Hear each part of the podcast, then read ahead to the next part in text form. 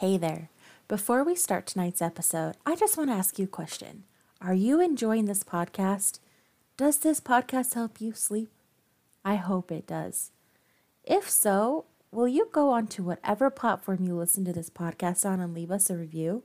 It can be any star review. We just like your review, especially if you are on Stitcher, Spotify, or Apple. Those would help us out a ton. I appreciate you listening to this podcast. Now let's get to tonight's episode.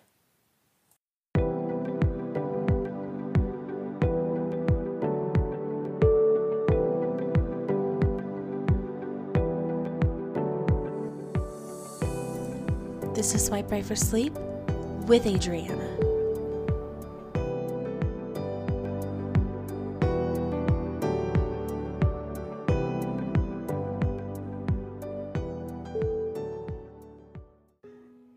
Hey there, dreamer, and welcome to another episode of Swipe Right for Sleep with Adriana, the podcast that helps you fall asleep. Let's get into tonight's story, but before we do, let's do a little recap of what happened in our last episode. A pirate named Black Dog shows up and looks for the captain at the Admiral Benbow Inn. And once he finds him, they sit at the table and they whisper vows and oaths and everything from their pirate days. And then Black Dog disappears. All of a sudden, our captain, he passes out and our lovely Dr. Livesey comes in and helps him out. So, let's get on to tonight's episode. But before we do, let's get ready to fall asleep. Get in a comfortable and safe space. Is the room a temperature that you like or that is comfortable? Now, let's take a few deep breaths. Breathe in, breathe out. Breathe in, breathe out. Now, let's get on to tonight's story. Tonight is called The Black Spot. About noon, I stopped at the captain's door with some cooling drinks and medicines. He was lying very much as we had left him, only a little higher, and he seemed both weak and excited. Jim, he said, you're the only one here that's worth anything, and you know I've always been good to you. Never a month, but I've given you a silver fourpenny for yourself. And now you see, mate, I'm pretty low and deserted by all, and Jim, You'll bring me one noggin of rum now, won't you, matey? The doctor, I began, but he broke in cursing the doctor in a feeble voice, but heartily. Doctors is all swabs, he said, and that doctor here, why, what do he know about seafaring men? I been in places hot as pitch, and mates dropping round with yellow jack, and the blessed land a heaving like a the sea with earthquakes, what do the doctor know of lands like that? And I lived on rum, I tell you. It been meat and drink and man and wife to me. And if I'm not to have my rum now, I'm a poor old hulk on a lee shore. My blood'll be on you, Jim, and that doctor swab. And he ran on again for a while with curses. Look, Jim, how my finger fidges, he continued in the pleading tone. I can't keep him still. Not I. I haven't had a drop this blessed day. That doctor's a fool, I tell you. If I don't have a drain o' rum, Jim, I'll have the horrors. I seen some on 'em already.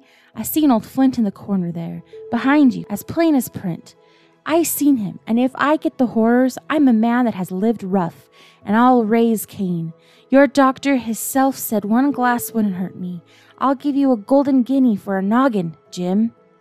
He was growing more and more excited, and this alarmed me for my father, who was very low that day and needed quiet. Besides, I was reassured by the doctor's words, now quoted to me, and rather offended by the offer of a bribe. I want none of your money, said I, but what you owe my father. I'll get you one glass and no more. When I brought it to him, he seized it greedily and drank it out.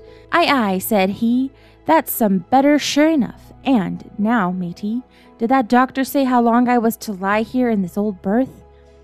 A week at least, said I. Thunder! he cracked. A week! I can't do that. They'd have the black spot on me by then. The lubbers is going about to get the wind of me this blessed moment. Lubbers as couldn't keep what they got, and want to nail what is another's. It is the seamanly behavior, now. I want to know. But I'm a saving soul. I never wasted good money of mine, nor lost it neither. And I'll trick 'em again. I'm not afraid of 'em. I'll shake out another reef, matey, and daddle 'em again. As he was thus speaking, he had risen from bed with great difficulty, holding to my shoulder with a grip that almost made me cry out, and moving his legs like so much dead weight. His words, spirited as they were in meaning, contrasted sadly with the weakness of the voice in which they were uttered. He paused when he had got into a sitting position on the edge. That doctor's done me, he murmured. My ears is singing. Lay me back. Before I could do much to help him, he had fallen back again to his former place, where he lay for a while silent. Jim, he said at length, you saw that seafaring man today. Black Dog? I asked. Ah, Black Dog, he says. He's a bad un, but there's worse that put him on. Now, if I can't get away nohow, and they tip me the black spot, mind you, it's my old sea chest they're after, and you get on a horse, you can, can't you? Well, then you get on a horse and go to, well, yes, I will, to that eternal Dr. Swab, and tell him to pipe all hands, magistrates, and sich, and he'll lay him aboard at the Admiral Benbow. All old Flint's crew, man and boy, all on him that's left. I was first mate. I was old Flint's first mate, and I am the only one as he knows the place. He gave it to me at Savannah, when he lay a dyin' like as if I was to now, you see but you won't peach unless they get the black spot on me, or unless you see that black dog again, or a seafaring man with one leg, Jim, him above all. But what is the black spot, Captain? I asked. That's a summons, mate. I'll tell you if they get that. But you keep your weather eye open, Jim, and I'll share with you equals, upon my honor. He wandered a little longer, his voice growing weaker, but soon after I had given him his medicine, which he took like a child, with the remark, If ever a seaman wanted drugs, it's me. He fell at last into a heavy, swoon like sleep, in which I left him. What I should have done had all gone well, I do not know. Probably I should have told the whole story to the doctor, for I was in mortal fear lest the captain should repent of his confessions and make an end of me. But as things fell out, my poor father died quite suddenly that evening, which put all other matters on one side. Our natural distress, the visits of the neighbors, the arranging of the funeral, and all the work of the inn to be carried on in the meanwhile, kept me so busy that I had scarcely time to think of the captain, far less be afraid of him.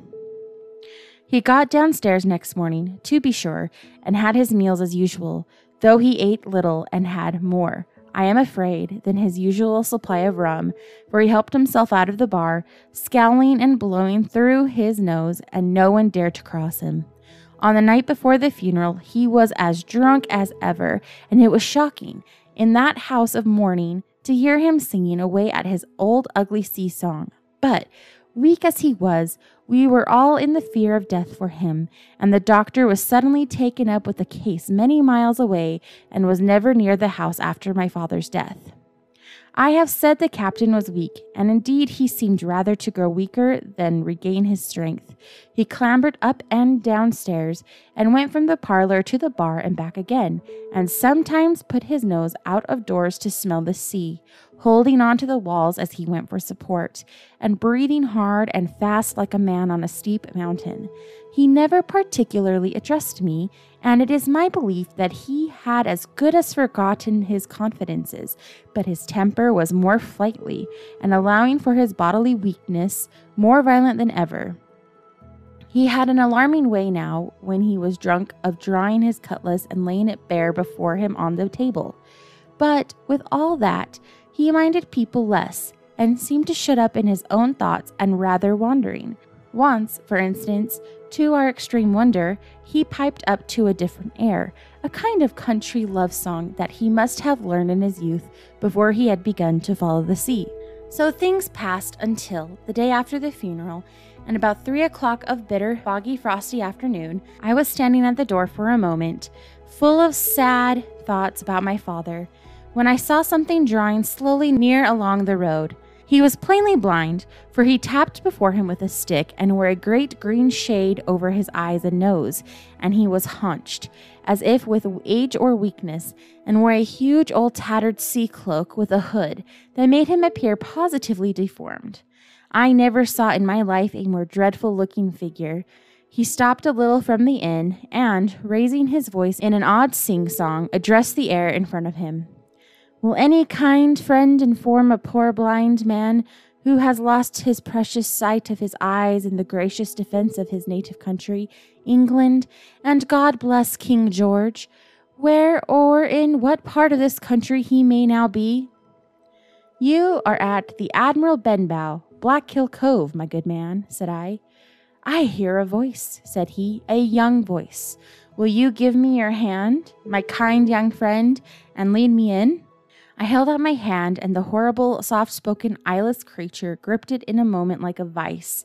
I was so much startled that I struggled to withdraw, but the blind man pulled me close up to him with a single action of his arm. Now, boy, he said, take me in to the captain. Sir, said I, upon my word I dare not. Oh, he sneered, that's it. Take me in straight, or I'll break your arm and he gave it, as he spoke, a wrench that made me cry out. Sir, said I, it is for yourself I mean. The captain is not what he used to be. He sits with a drawn cutlass. Another gentleman. Come now, march, interrupted he, and I never heard a voice so cruel and cold and ugly as that blind man's. It cowed me more than the pain, and I began to obey him at once walking straight in at the door and towards the parlor where our sick old buccaneer was sitting, dazed with rum. The blind man clung close to me, holding me in one iron fist and leaning almost more of his weight on me than I could carry. Lead me straight up to him, and when I'm in view, cry out, Here's a friend for you, Bill. If you don't, I'll do this. And with that, he gave me a twitch that I thought would have made me faint. Between this and that, I was so utterly terrified of the blind beggar that I forgot my terror of the captain, and as I opened the parlor door, cried out the words he had ordered in a trembling voice. The poor captain raised his eyes, and at one look the rum was out of him and left him staring sober. The expression of his face was not so much of terror as of mortal sickness. He made a movement to rise, but I do not believe he had enough force left in his body. Now, Bill, sit where you are, said the beggar. If I can't see, I can hear a finger stirring. Business is business.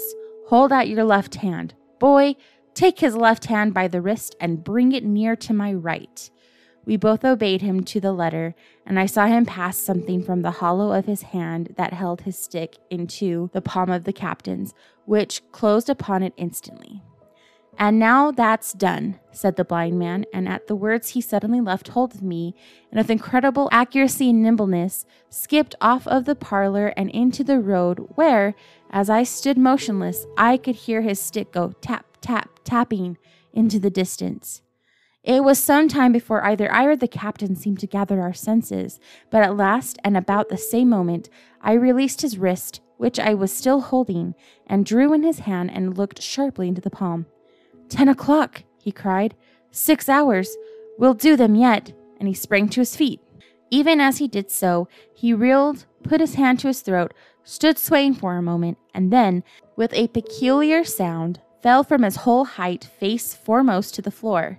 I ran to him at once, calling to my mother, but haste was all in vain. The captain had been struck dead by thundering apoplexy. It is a curious thing to understand, for I had certainly never liked the man, though of late I had begun to pity him. But as soon as I saw he was dead, I burst into a flood of tears. It was the second death I had known, and the sorrow of the first was still fresh in my heart.